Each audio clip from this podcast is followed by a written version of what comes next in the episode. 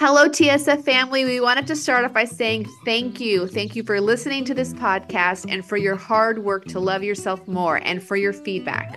Can you believe it's been three years that we've been doing this spiritual fix? And it has been such a beautiful labor of love for Anna and me. We have loved doing this work. We've loved hearing from you, and we love exploring ourselves and each other alongside our listeners. We wanted to put out the call for three ways that you can help support us to support you. One, we would love you to leave us a review on iTunes or follow us on Spotify. Two, drop us an email and let us know how much the podcast means to you. And three, you can donate monthly or even just once to our PayPal patronage. Every little bit helps, and we are so grateful to those of you who have donated already. Thank you. You help make this podcast possible. Thanks, y'all. You can go to our website, www.thisspiritualfix.com, for information on how to pledge, as well as to email us. Hello, and welcome to this episode of This Spiritual Fix, episode 10, season 4. Today, we are going to be talking about the different body systems and how they can all work together to help you live a more holistic, embodied life.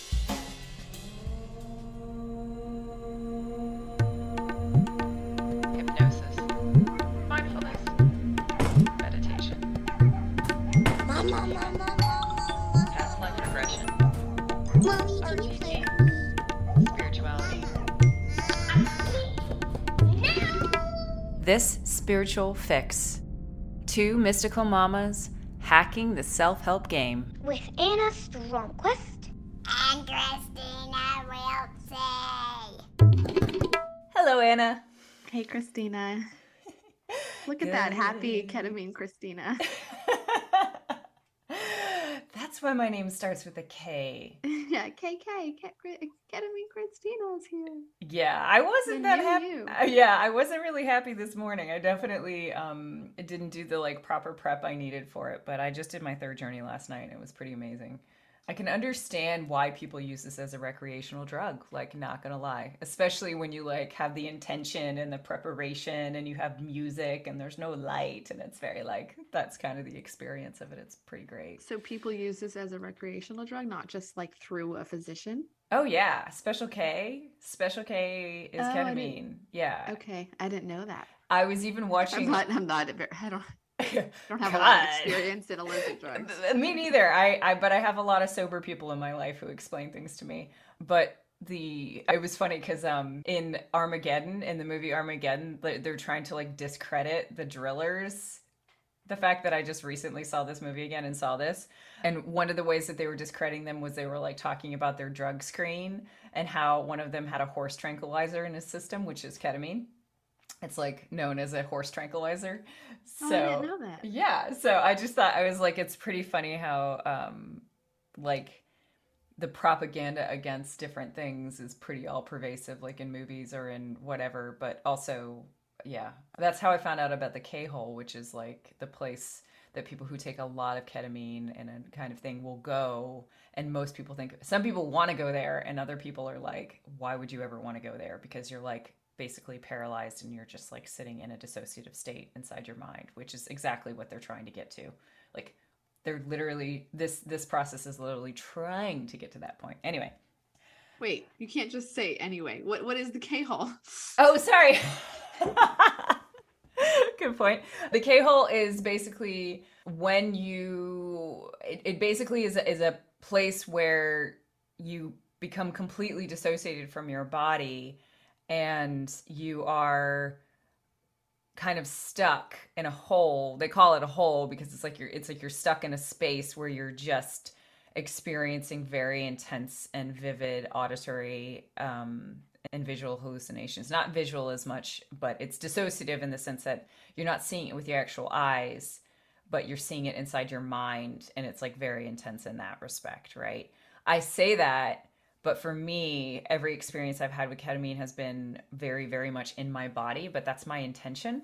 My intention is to feel my body and to like feel how my mind and the higher parts of my mind that get activated can then be pulled into my body. So for me, it's dissociative only to a certain extent in the sense that I don't go into a K hole that's scary or that is out of control in any way. Interesting. Yeah.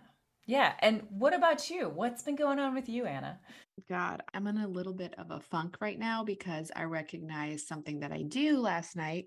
I'm today years old when I realized that I do something called nostalgia bypass. And I'm going to like coin that phrase. I don't think it's a true phrase. Nostalgia bypass is this thing I do. And I'm sure so many other people do it too, especially the abandonment wounded people who listen to the show. That basically, when someone has done something really un okay, let me just start at the beginning, which is to say that I'm really bad at making boundaries. And and for anyone listening who has an abandonment wound or rejection wound, probably you are too, right? And well, no, rejection wound people are. I was like, rejection would they're fantastic. They literally make like just like, boundaries that are like they make boundaries that are like a mile wide. Yeah. Yeah, They're- clip and run. Never mind. There's So demilitarized anyways. zones around rejection wound people. Yeah. Right. For those of us with codependency stuff or or abandonment wound stuff, it's like really really hard to not only make boundaries but to enforce them.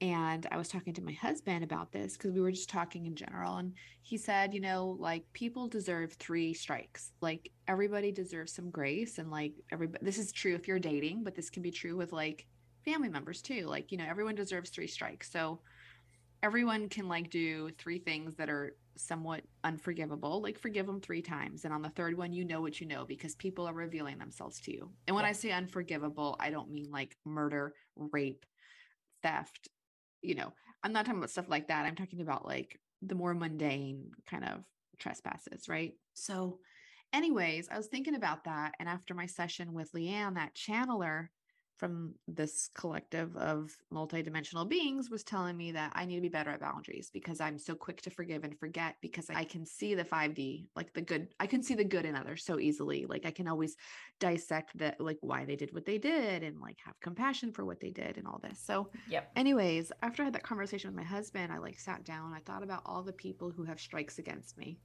So I was just like, you know what? Like those other two people who have one strike, like whatever, like I'm just going to observe, you know, what happens. But then these four other people who definitely have more than three strikes against me, I decided to make boundaries with them. So two of them have no clue because we're not in regular touch anyways. Can, can I sorry, can I clarify strikes against you? You mean they have they're they're holding strikes against Oh, you or you hold them towards you hold the I'm strikes sorry. towards them? Okay, so there's basically six people who have strikes in my book, okay? Yes. two okay. of them only have one strike and so whatever. But there was four people in my life that have multiple strikes against me. More than three. Okay let me just start all over. Okay. You it- can I just say how interesting it is that you keep saying against me? what does that mean? I don't know the difference. When you say people have strikes against me, you're not saying I have a strike against you. You're saying I they have a strike against me, as in like their books are full of strikes against me. And you keep mistakenly saying that, and I Oh, feel like there's something really important there. oh no i think i'm misunderstanding the thing because i'm i'm, I'm misunderstanding like they've done the thing Right. So you're seeing it as like the passive voices and like they're doing it against me, right? But you're the in the active voice, you would be saying like they have strikes in my book, right? Okay, Which is what you said like that that. first time. Yeah. Okay. All right. So basically, I did the inventory, and there's six people who have strikes in my book. Okay. Two of them only one strike, and and whatever, and then uh, four other people they have definitely more than three strikes in my book. Right. So I'm like, okay, I'm going. I want my life to be more clear. I want to have less drama triangle. I want to only interact with people who are worth my time and energy because they reciprocate, and I am going to I don't want to be like patriarchal and cut them out completely, but I'm like, these are people that I'm not going to invest my time and energy in. I'm not going as far as like blocking them because that's just not my way, but but like I'm not making any effort. I'm just like, no.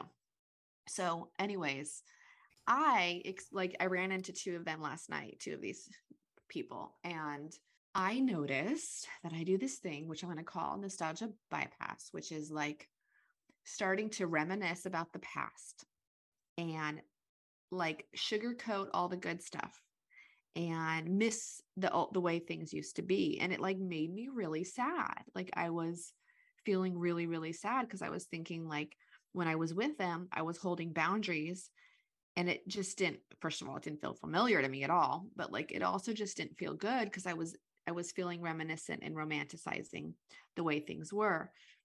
And then I thought, wow, like the only thing keeping me from things being good again is just to forgive and forget. If I just forgive and forget them, then like, then everything's fine again. Like, I can just be the bigger person, forgive and forget, and then everything can go back to the way it was. And I was like, just recognizing how I've been doing that my whole life, but I'm only like really aware of it right now. This concept of like, of like letting people have multiple strikes because you are in this fantasy. I don't know if it's delusion or fantasy or nostalgia, but it's like this yearning for the good times that you're willing to like sweep under the rug all the the bad things about these people. Yeah. And I was like, no, no, these people have have treated you poorly. They've treated your kids poorly. Like like these are not safe people. But it was just really hard because I could see, I could see like this conversation in my mind between my parts of being like, well, just forgive and forget them, Anna. Just forgive and forget. Then everything can be good again. And then this other part of me saying, no, grief is part of boundaries. Grief is normal. And I'm going to feel grief. I'm going to feel the sadness for the loss of a friendship. I'm going to feel sadness for the loss of my faith in these people. And I just need to like be okay with with grieving that, you know? Yeah. It's it's also really really difficult too.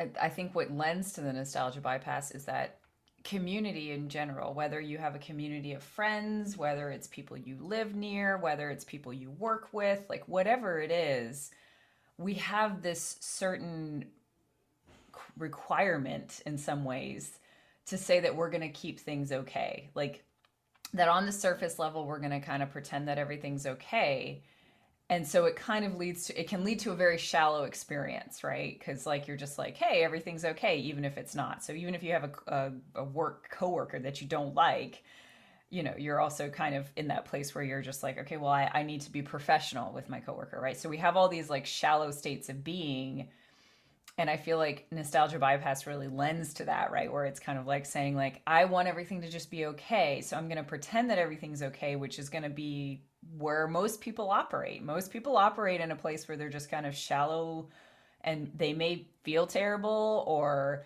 not like somebody, but they're going to pretend that everything's okay, right? They're going to mm-hmm. pretend that that works. And, you know, when you're used to deep, deep diving into life and deep diving into interactions, it can feel like a betrayal of yourself to go into that pretend place, right? But it feels so much better, right? Because it, it it's what everybody else does. It's what the community does. Right. right. Like if you're going to go against the grain and decide that you have an issue with somebody, then you're just creating you're you're seen as being as creating drama or creating schisms within the community, which is, you know, which is always very very difficult to do. So when your boundaries are up against pressure to not have a boundary, like there's a lot of love and forgiveness for yourself in that, right? Because that's a hard thing to do.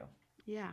It just it just sucks and I feel like I'm still kind of recovering from that and digesting that of like just being like I want things to be good, but I don't want to I don't want to like betray myself or abandon myself and my needs to be around people. And yeah. it's just yeah, especially you because I feel like you're so wonderful at reaching out to people and you're so good at communicating and all that kind of stuff. So for you to make the choice to not communicate often and, you know, amicably or, you know, like kind of just Right. I'm the that... I'm the initiator in this in this dynamic. Like I'm the initiator of the friends, which is yeah, I'm usually the initiator. Yeah. but yeah, just to like be like, I'm not initiating. It's just weird. And I and I think that our listeners can relate because I made a TikTok about it and like 10 people were like, I do this too. I needed to hear this. You know, I think it is something we all do. Like it's just so easy. And society just lends to this falseness. Yeah. Yeah. I mean, how many? Yeah. I think all of us can probably remember a time that they wish they could relive. And then even if you try and get back in the exact same place with the exact same people, sometimes it works. Sometimes it's like no no time has passed, but a lot of the time especially if there was any enmity between anybody. It's just, you can't recapture those times, right? And we want to so badly, right? Because they can represent so much more. So I'm mm-hmm. sorry you're going through that. That's okay. I'll I'll sort it out. And in the end, it's like ironic because I know that like ultimately I probably will forgive and forget. That's my pattern. But I really hope that maybe this time is different and I can just hold boundaries and be like and be like, you guys are just in the 5D, you're awesome. In the 3D, you're not good for me or my family, you know? Yeah. Well, and th- and this is also it also speaks to the fact that like most communities, like I said, coworkers or whatever whatever the form of friendship, like friend group, whatever, you know, in its most pure form, there are elders and mediators in the community who can help facilitate forgiveness that is not bypass, right? That comes from like a place of mutual, like people discussing and being like, hey, this person doesn't feel safe with you, right? Because it's for the sake of the community to keep it together that people are like, hey, we have to address the fact that you guys aren't talking or that this person doesn't feel safe with you, right? But that doesn't exist in No, almost in any our and not, not in almost any of our western cultures right so because we don't have those systems of elders who are willing to step in and be like hey you know sometimes you're left with having to do this nostalgia bypass in order to make things okay right when really like in its most fully functioning form that's being addressed right and your feelings are important and your feeling of being unsafe is incredibly important like Mhm. and that that you express that and you don't just keep it to yourself right yeah Mhm. anyway i don't know why i use that word as a transition word but i'm using it as a transition word today anyway, what are we talking about? what are we talking about today well we just covered the six hungers a couple of weeks ago and one of the things that you talked about right in the beginning of that episode was you're like there are a lot of different bodies but today we're going to talk about the physical body and i realized that we've done a bit of a disservice to our listeners because we haven't actually given them the basis for kind of a lot of the thoughts that we have in terms of the bodies the multiple Right. bodies that we all have right Mhm. and and I'm going to tell you guys a little bit about this because this is a subject near and dear to my heart and Anna has been right there along with me in this entire journey. We've mentioned a couple of times the book that Anna wrote and she has like one chapter left which oh guys, guys pressure her to write the chapter. Oh, God. it's the cycle of joy which was which was channeled from archangel michael and that was all about kind of clearing and shadow work and like how you're basically making your body you know addressing implants addressing different imbalances and densities that happen in your body as they come up and kind of doing this process of clearing. We've talked about that briefly in the past. So we may or may not i don't think we have mentioned the fact that at the same time i was channeling from archangel uriel a book called what at the time was called the everybody workout. And this was a play on words because it is it was an understanding that we don't just have a physical body. We actually have numerous different bodies that are unseen and they all contribute to our health and well-being. And so just as we exercise the physical body so too should we exercise the rest of the bodies. This is not a new concept the fact that we have bodies. This is something that is seen in numerous different cultures which i'll get to in a second but it was a it was basically i just started channeling this idea to understand you know not only what are the different bodies which we will get into and what are their properties but like how they can actually help us. And so that's kind of what i want to start with like why do you actually care about bodies and why are we kind of introducing this other other system in here at first? So first off i'm going to be describing six bodies and three kind of what i would call they're not bodies they're more like vehicles uh, and initially those six bodies are the physical mental and emotional which kind of make up the the lower third or the soul level and then the upper ones, there are two spiritual bodies in the kind of channeled system that I have, which are the masculine and feminine, and they have specific names, which I'll get to. And then there's the Atma, right? So there's like that high source self that comes into it, and that's kind of that sixth body. And then the three sub bodies are the ones that you guys may or may not have heard of astral body, everybody talks about the astral body. That's kind of what would be considered a vehicle for consciousness. The karmic body, which is a vehicle for karma, pulling karma into your life, and then the love body, which is a vehicle for bringing love into your life. So, just to get that out of the way, those are kind of the the three the the the three sub bodies and the six initial bodies. So Can why you do like we just care? say it one more time? Just because. yeah. Okay. Just like have like a map in my head. Yeah, so I'm going to do it from top to bottom. Very Okay. top is the Atma, is the source, is that highest spiritual body. It's unified, it's one. It's the closest thing we have to the zero state, right? To like the place where everything is there. That's it then splits into two, which is the masculine and feminine aspects of the spiritual. The three of those together make up like what you would call like the spiritual the, the upper third is what you would call them, right? Kind of in terms of their their frequency, right? The lower third are the physical, the mental, and emotional bodies. Okay. So, a lot of the other systems, which I will briefly explain here, have very similar things. So, you guys may or may not have heard of those, right? So, uh, a lot of a lot of books, just God, so many books. Uh, you're on mute.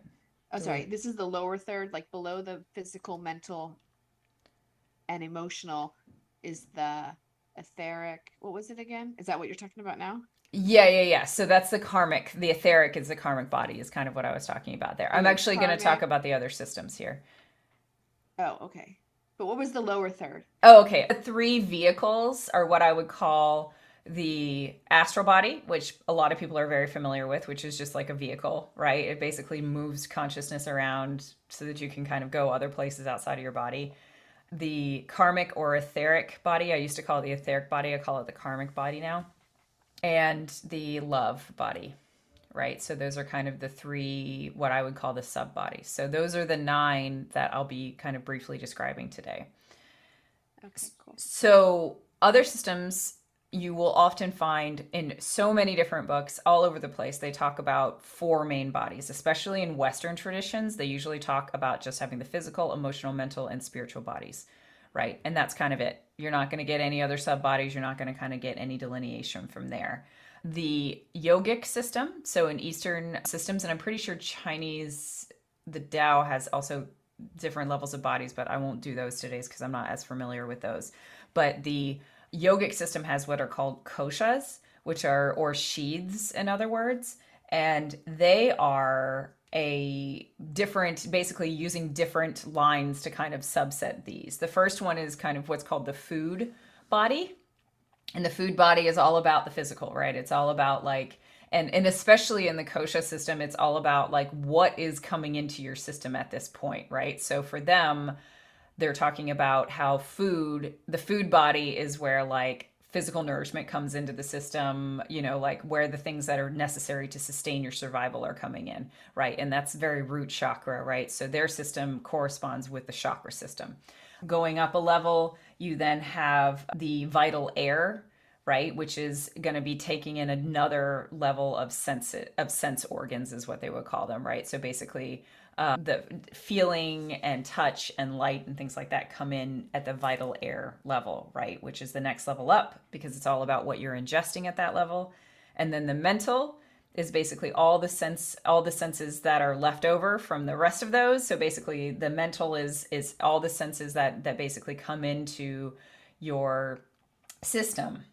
Then we kind of make a slight distinction in that we then go from the mental to the intellectual, which is a really interesting, you know, most people I feel like wouldn't necessarily distinguish that. I, in the system that I channeled, mental is mental, but they have mental and intellectual. Intellectual, intellectual, the difference between them being that mental is more about what the, the mind takes in, and the intellectual is about how it actually processes the information. Right. So being able to like, I know she's trying to say. Yeah.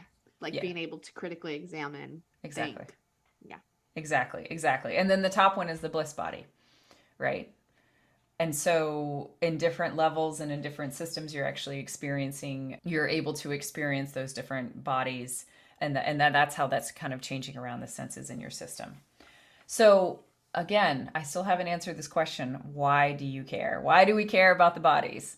So, one of the things that happened in my ketamine experience last night, which I'm still processing, and so I won't really go into, I'm going to go more into like the traditional understanding of why I thought this was important was, you know, beyond the fact that we all kind of need to keep our body, we want to keep our bodies healthy, right? We want to keep our bodies healthy and or we want to keep our body helpful like using the singular like our physical body and the way that we experience ourselves in the world we want to be healthy right and sometimes and so often when I meet with my clients, what I will see is I will see that their physical body may be okay, but that their their emotional body is is is underbalanced, right? Like it's under it's it's it's working in an under underwhelmed way, right? Or or the the mental body is overactive and thus making it so that the emotional body is lesser. And one of the things I always say is, you know, coffee and alcohol is this crazy combination where basically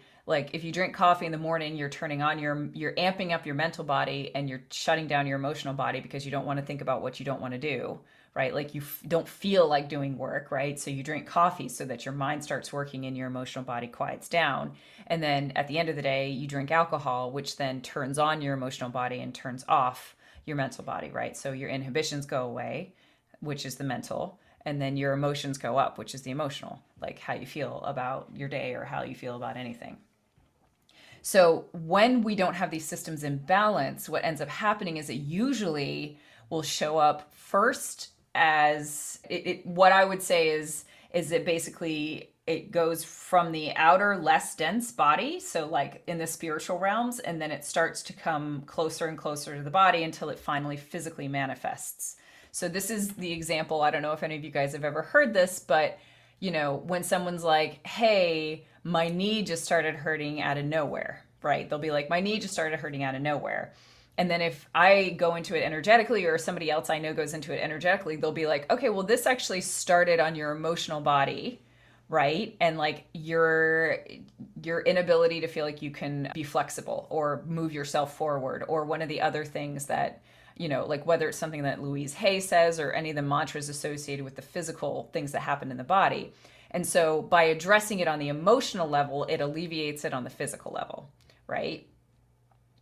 So, Anna, have you come across any of this interestingly on in your work with this when it comes to, you know, I'm I'm putting you on the spot here. I didn't actually I didn't prep you for this question, but, you know. You mean in my job as a physical therapist?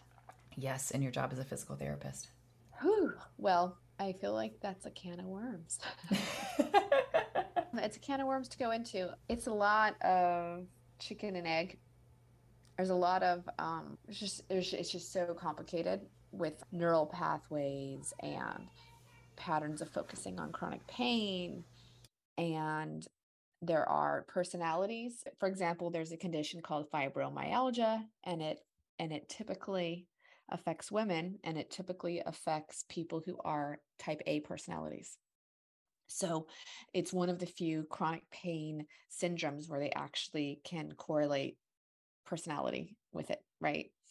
And then there are people who actually have nothing physically wrong with their body, but they will experience it, right? For example, their legs will go paralyzed, but there's no physical reason for it to go paralyzed. It's right. actually in their mind. And in those cases, ironically or fittingly enough, the treatment is to actually just treat it like it was a physical ailment, but then you have to give a lot of suggestions. So you have to be like, well, typically people with this condition start walking about around, you know, in one week, you're going to probably start walking and then like in a week they start walking. So you you kind of because it's actually not happening in the physical body you address it in the mental body and then it does end up happening as you've suggested. So there there's just like so many situations in my job like this. You know i have more of a foot in neurological illnesses yeah. than like physical ones and in those there's a lot of research suggesting that alzheimer's and parkinson's originate in the gut.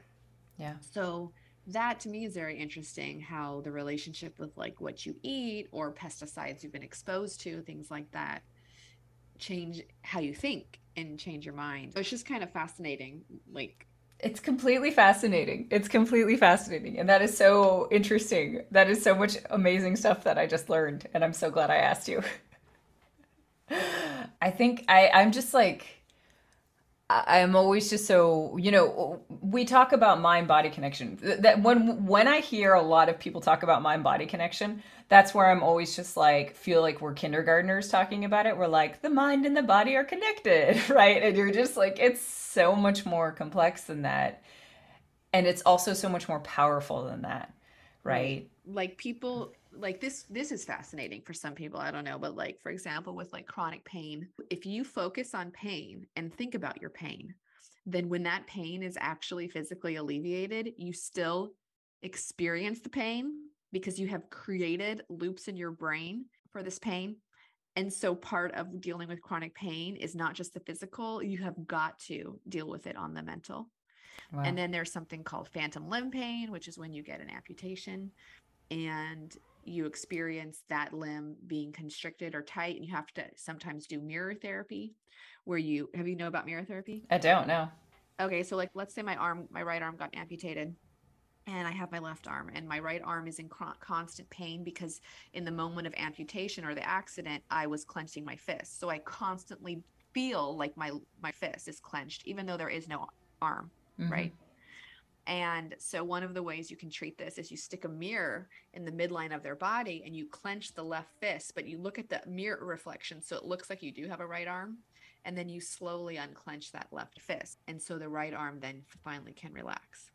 So, there is just so much about the mind and the body and the mm. neurology and it's just it's just it's just another example of like it's it's it's not one or the other it's everything It's it is it is everything, and that's really where where we get down to the where or why. Oh my lordy, um, where we get down to the why of why do we actually care about these bodies, and like why are we even trying to describe this as a thing? Is that the way that I kind of use the analogy is that like all of us think that we're driving like a Mini Cooper, Right, because we think that the, you know, maybe we have an understanding of the aura, which means that maybe we like have an understanding of like having an SUV, right? Of, you know, in terms of like the the area that we're taking care like that we're that we're kind of looking after, right? It's like, oh, like I put I put moisturizer on my skin every day and I'm taking care and, and you know like that means I'm keeping my Mini Cooper clean, right? Or like I said, if you if you have some understanding of your aura, you're like, oh, I'm like washing the outside of my SUV, and this is all an analogy for like basically like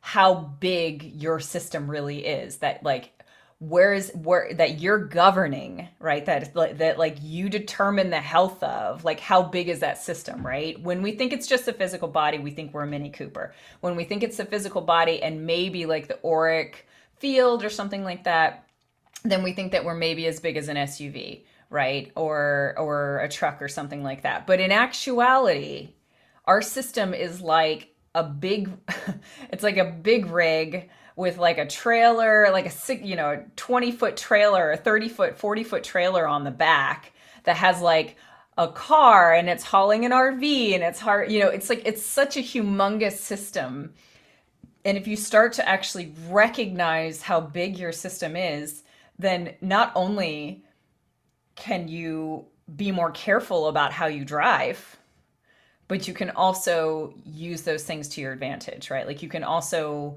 work on getting them healthy and clean and working and kind of efficient, uh, being in balance with everything else in order to make the system work well. So basically, that is the ultimate goal of all of these bodies and understanding them is that you are trying to keep them in balance. No one system should be more in charge than any other system, right? And so this leads back to the original time when Anna and I were in our text place before, you know, years and years and years before we became podcast people who would talk about our texts. Anna, she was channeling the cycle of joy.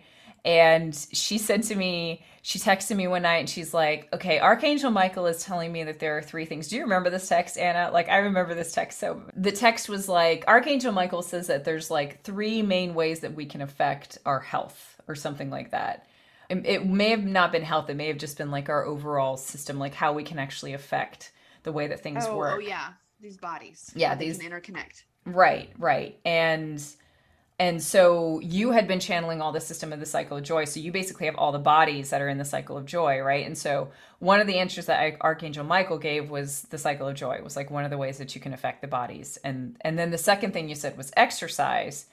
And then that's when I that's when my channeling cycle basically started, right? With when I was just like exercise. I was like, what does that even mean? Like how do you exercise the bodies, right? And I don't know for me now it feels like a very kind of almost a rudimentary concept but at the time yeah, we it were was like what does that mean exercise Ye- these bodies yeah we had no idea right and maybe for our listeners that's the same case so like what do you mean by exercise our bodies because it feels like so much evolution has happened since that point but like if i were to go back to that moment i just started texting you and texting you. I was like oh my god it's this it's this and this. And the next day i started writing. And the next day i, I started writing the whole book and it became it, it came out like stereo instructions. Like you know it's very like reference manual sort of thing.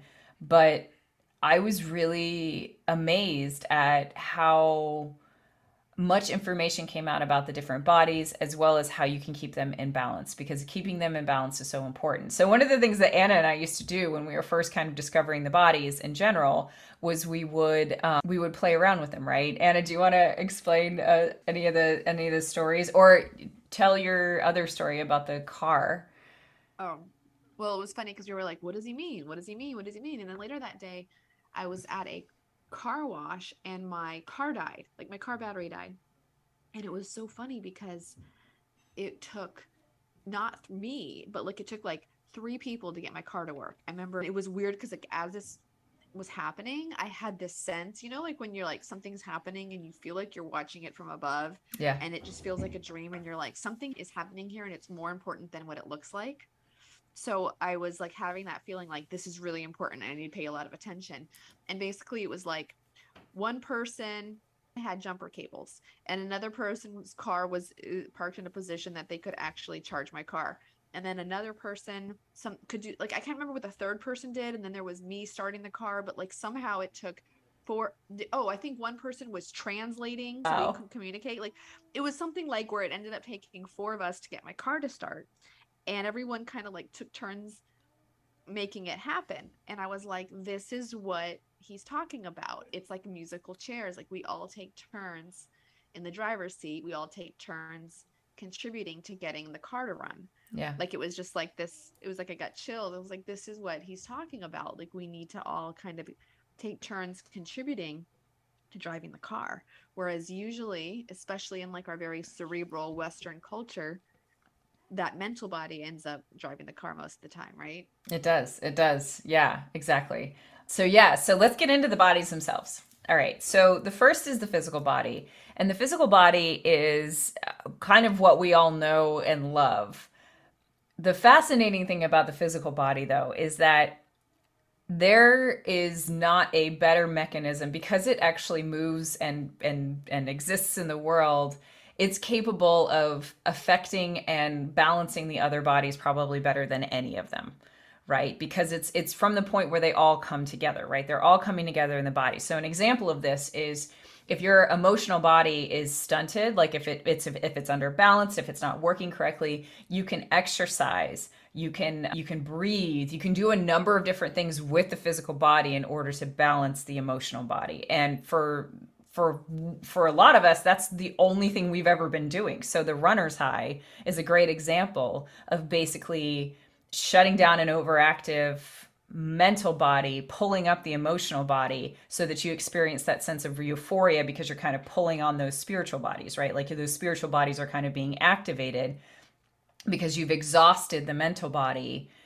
and the physical body is allowing you to go into a trance state. So basically it's it's a way of like that form of exercise when you exercise enough to get that runner's high and you run enough to get that runner's high then you're actually creating an, a temporary balance in the system which causes you to feel euphoric and fantastic right?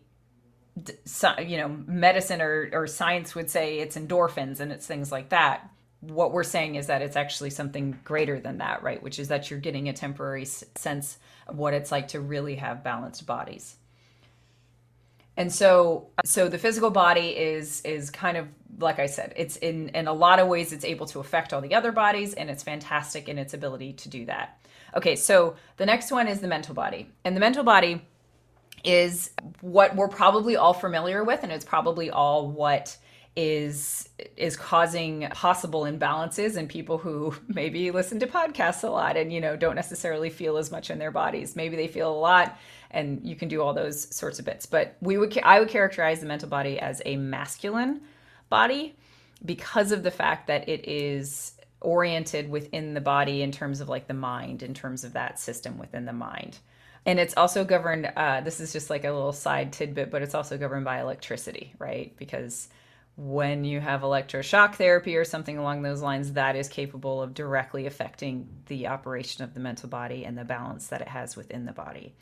And it's also neurons, you know, synapses and things like that are governed by electrical signals. So it makes a lot of sense that you can use electricity to directly affect the mental body through the physical body. Uh, and we've all had experiences of having the mental body out of balance. The mental body, in its most balanced form, is meant for problem solving. And it is meant for idea generation right? Like that's kind of where it, it shines. Where it start stops to become stops becoming useful is when it is overactive and generates uh, anxiety and a lack of relaxation in the body. Basically it pulls the body out of a relaxed balanced state because it's overthinking about something, it's becoming obsessed with something. We've talked a lot about why that can happen. That has a lot to do with shadow, that has a lot of lot to do with other things, but the mental body has a very kind of it needs to stay in its lane and it often does not stay in its lane. It often will kind of go outside of that. Do you have any examples of that, Anna, in your life? I'm sure I feel like Of everyone's what? probably got it of when the mental body uh, becomes overactive. Well, I guess for me, when my Yeah. When my nervous system is mobilized and I think, think, think, think, think, and put too much on my plate, and I get irritated easily, and Yeah. can lead to at the at its worst. I think it can lead to like panic attacks. Yeah. Yes. Yeah. That's exactly. So I would say that the mental body, when the emotional body is not doing the work, the mental body will sometimes overwork in that mobilized state and will cause anxiety because it basically will just generate thoughts that stimulate something that appears to be an emotion but isn't actually an emotion, right? It's a panic attack or it's something like that. It causes a physiological reaction, which is not what we're looking for. So that's the mental body. And moving right along, we're going to go straight into the emotional body, which is more of a feminine energy or a yin en- energy. And the emotional body is the governor of energy in the body. So that's its main job. I would say it is a factory that is constantly generating energy for us.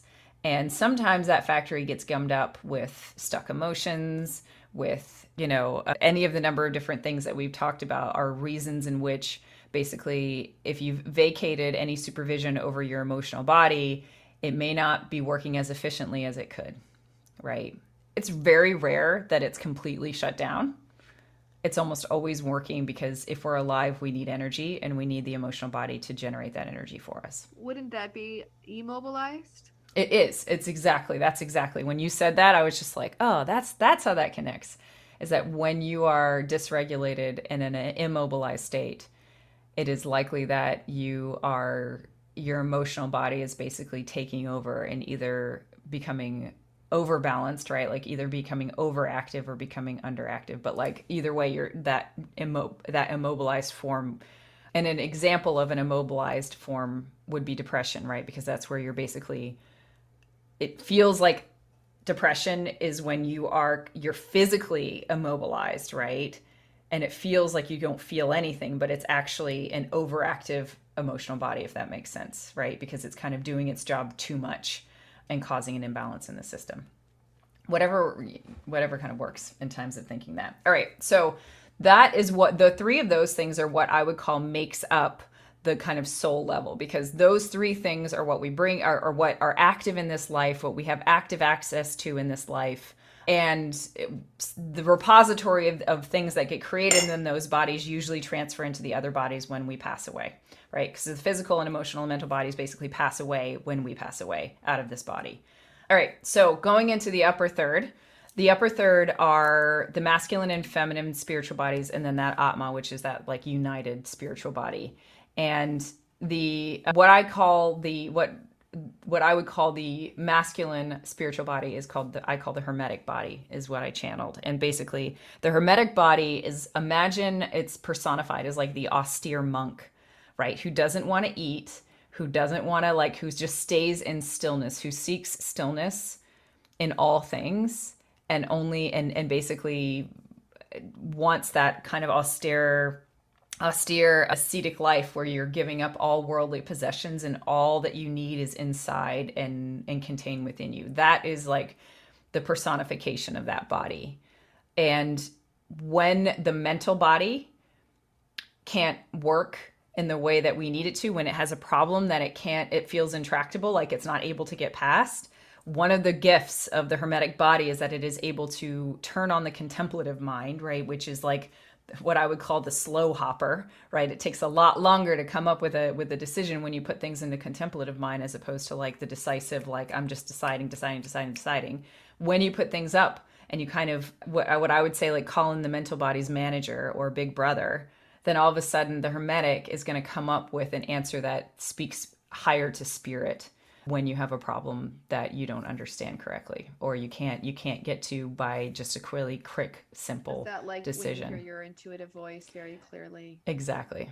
Exactly right. So that that can be a number of different things but the voices that come from intuition are sitting in the hermetic body okay so moving over to the feminine spiritual body that's the elemental body and the elemental body is dirty and raw and bloody and transmutes everything. It's completely creative and it can turn anything into anything else, right? It's just like it's just this like fecund mess of beauty and uh, it is what is basically capable of turning uh, I, I would call it like the photosynthesis body right? It basically turns the light that comes from atma from that highest body and it turns it into emotion that we can actually eat right? That that actually like fuels that factory right? So the original emotion that comes into the body comes from this kind of fecund creative place that's basically transmuting light the light of source into light that the body can eat right and that it can actually handle so that it's actually something that we can ingest on a different level and so one of the hallmarks of the elemental body is that it is wild nature so, anytime that you have an emotion that is stuck in the body or that you are having a really big fight or something along those lines, take it outside. And I mean, take it outside, not as in you want to have a fight. I mean, but you can't have a fight, a physical fight, but we're not talking about that. I'm talking about when you sit inside and have a fight, you're basically all the emotions and everything are bouncing off the walls. So if you walk outside, then you are able to have that fight in an environment in which it is helping you process the emotion and it will end the fight much much sooner and will also help you actually resolve those feelings when you're outside and the and you can actually use nature to help absorb those huge feelings that you're having if you can't regulate in any other way. All right. And so then we have the atma which is the light and source. It kind of describes it, it defies description in the sense that it's just it's just all that it is, right? And uh, basically, like I was mentioning about how the elemental body basically takes the light from Atma and turns it into something that we can ingest. In the same way, um, the hermetic body takes the sound from Atma, right? Which is that voices, whatever you want to say, and basically turns it into something that we can understand. So there's, you know, you have a whole matrix. This whole matrix of systems is actually a beautiful balance. And when all of them are working correctly, you can keep the body, you can address any imbalance that exists in the body just simply through those. And let me give you an example of this. So I dated a guy when I um, first got out of college, and he was kind of my first introduction to holistic health, meditation, so many different things, right? I dated him for five years and he was an amazing teacher in my life. I can see that now. Uh, at the time, I did not see that because I had a lot of things, but I was recently reading a letter that he gave me and I was like, oh, okay, so he saw me and he was just trying to tell me that, like, he could see the conditioning that I had come from and he could see from all the things that I was basically suffering under of how I had been raised and how I had chosen what I had chosen to take on from how I had been raised. And he was just like i see this. We can get you through this right? I, it's just funny. And then the experience of it really felt terrible being with him for all that time um, so he had the story that was just the most enticing thing to me in the world because my mother died of cancer. He said that he basically got diagnosed with cancer of the spine when he was in his he was about 20 he basically had this massive lump on the bottom of his spine and he was capable of uh, they basically said he had 3 months to live. So he went and never went back to the doctor again right? He basically decided that he needed to completely change his life at that time. He was playing rugby all the time. He was eating crap. He was drinking all the time. He was just you know he was living a life of excess of like a typical kiwi male sort of thing doing that stereotypical.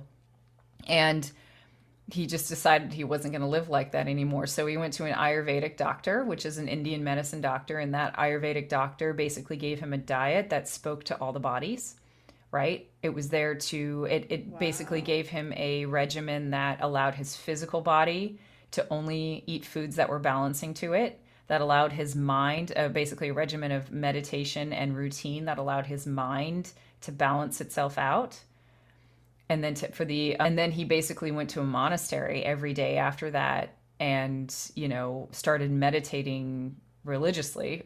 Isn't that funny we use that term? Routinely meditating all the time. And then he also did like a, a bit of a cleansing experience right where he was using herbs from his native country from new zealand to cleanse his body. So bodies is what i would say. So he he always mentions how like in that time you know he could feel how out of balance his bodies were. He could feel how he could feel the the congestion that was happening in one of his bodies or the other because he just started meditating so much that he could sense it on a high level.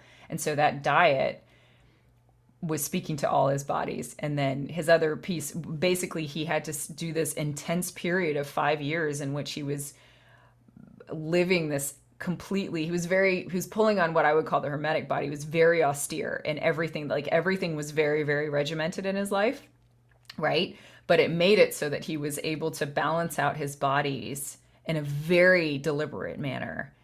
And he i mean it's been 30 years right? And he's he's been in and out of remission that whole time right? He's been in periods of having you know exceeding sickness and then and then cleansing again and trying to get the bodies in balance. And then he's in balance and then he's okay for a while and then he's not. And it's just it's this fascinating thing where i basically could see for the 5 years i was with him i could see him go through this dance of trying to figure out the balance in the bodies. And in a lot of ways i felt like that was my my boot camp of observation of just like recognizing that you know because i would see him do his yoga. He would do his yoga every single morning. You know he would he would eat only the foods that that balanced him and he would recognize when he had eaten too much of another food that would keep him out of balance right? And so he was always so aware of all of these different aspects of himself and making sure that they were all in balance so that he could stay in the human form. Have you kept up with him? Like what happened? Yeah yeah. No i have. Um i we email each other every once in a while and uh, he's gone on to do the 30 and 45 day vipassana retreats. Like he's basically become a monk effectively. He stayed in remission. And he stayed in remission yeah. I mean he like i said he occasionally will get really sick. Every couple of years he'll get he'll get really sick again. And um, he's gone through quite the journey in order to stay in the human form but he does so. It's a it's a it's a pretty amazing story and example for me of like how how the body is staying in balance can really aim to that that health and really get us healthy. I have a similar story, but it's, it's about one of my best friends who was diagnosed with breast cancer at a very young age. And she went to the doctor. First of all, this is the whole story is interesting. She went to a shaman who said, You've got something going on with your breast. You need to go get it checked out. So she goes and checks it out, and it turns out it's cancer, and the doctor wants to operate and do chemo radiation. And I'm not advocating to do this. Okay. This is this is my friend. She said, No, I'll get my breast removed, but I am not going to do chemo radiation because you know about illness, but I know about healing. So she goes back to the shaman and she says, I want you to heal me of whatever emotional reason has caused this cancer because she firmly believed that it came from her mind or her emotional body. And I'm not again, I'm not saying I'm not advocating to do this. I'm just saying this as an example, right? Yeah, everybody has their own So- journey. Yeah. Right. So she goes into hypnosis. I think I've told the story on the show before, but she basically goes back and sees herself as a fetus in her mother's womb, and her mother's in an abortion clinic, and she's about to abort her. And then last minute changes her mind and decides she's going to keep the baby. And my friend was really mad, and she said, "I can't believe you were going to kill me. I'm going to take revenge, and I'm going to die at a young age once you're attached to me, so that you can suffer." And then she had a very big catharsis where she released a lot of emotion and anger at her mother and she cried. And then she went to her mother and said, Hey, like, I know this doesn't make sense because I'm the middle born of three. Like, why would you ever have thought of aborting me? Um, uh, you know, maybe the first, maybe the last, but why the middle? And did this really happen? And the mother's like, starts breaking down crying. She's like, It happened. I was in a really bad place with your dad and I was going to leave him and I contemplated aborting you, but then I couldn't do it, so I left the clinic. So, anyways, and then, then after that, she had the surgery and she gets her checkups every five years, and she's been cancer free now for like 20 years without chemo radiation, just the surgery. And she says that she healed that because she released the, the stuck emotions. Yeah. But I want to just preface this with I am still pro choice because the story might make Yeah, no, I think that's really important you say that. I Um, was going to say I the just same want to thing. like yeah. preface this with like I think people listening might say, well, this is proof that like we shouldn't have abortions.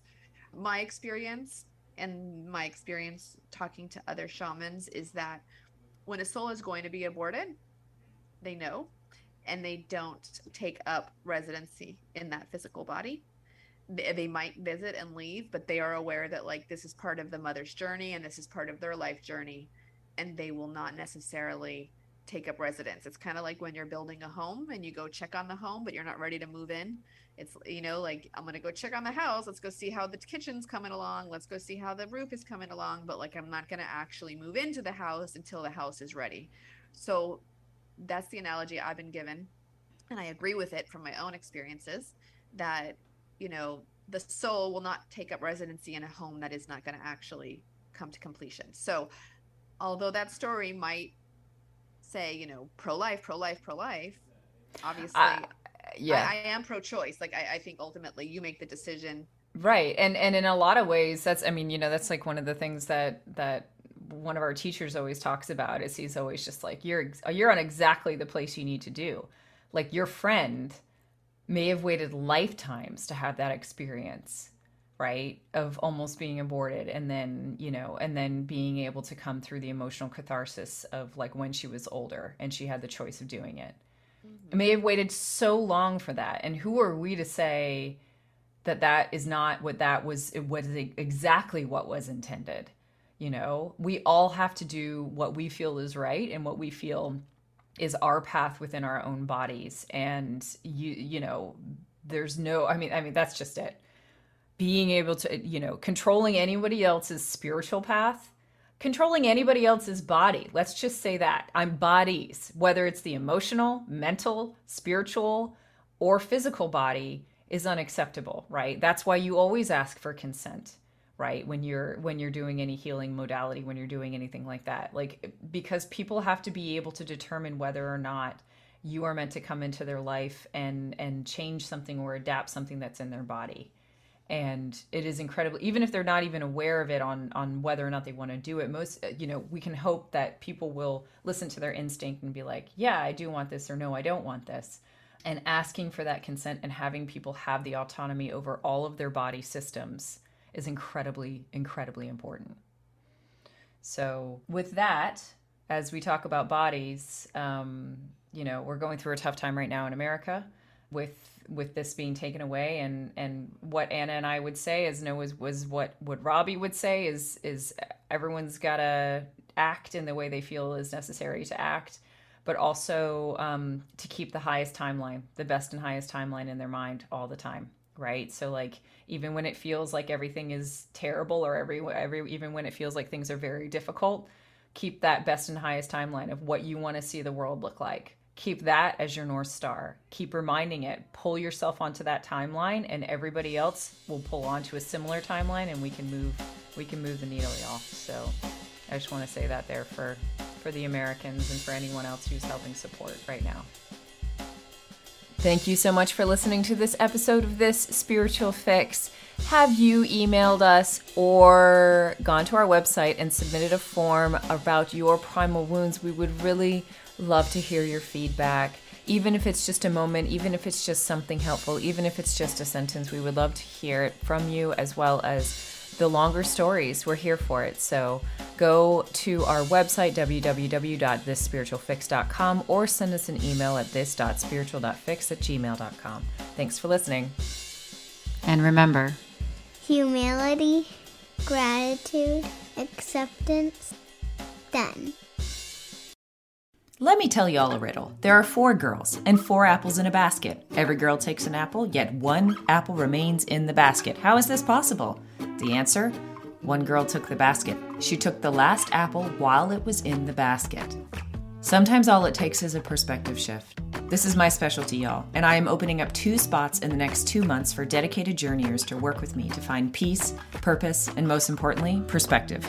In these journeys, we co create a curriculum that suits your current blocks, goals, and needs, and we use all the tools shadow work, books, fiction, remote viewing, intuition, meditation, guided journeys, energy healing, dreaming techniques you name it, we do it. And all to achieve a commonly held set of objectives. And if you're interested in hearing more, Book a free call with me at www.chriswiltsey.com forward slash discover. Hey, TSF family. So, uh, in case you weren't aware, all of you are healers. We are all healers in the way that we do the work on ourselves so that we can show up better in the world. And by doing that, we model, and every single one of you is doing that. We are all healers. We are all spreading our light. We are all addressing our shadows. And I just want to first say, way to go. I also want to say, if you feel stuck, I'm here. I do intuitive readings, I do intuitive clearings. I help the healers heal. Healing is the practice of integration in which we recognize and accept all parts of us so that we can love all parts of us. The more we love all parts of us, the more that we can love and accept and heal others. So, in perpetuity, all TSF family will receive a 15% discount on their first sessions or healing sessions with me. I'm so grateful for y'all, and I hope to see you soon. Use the code TSF family, all one word, for your discount.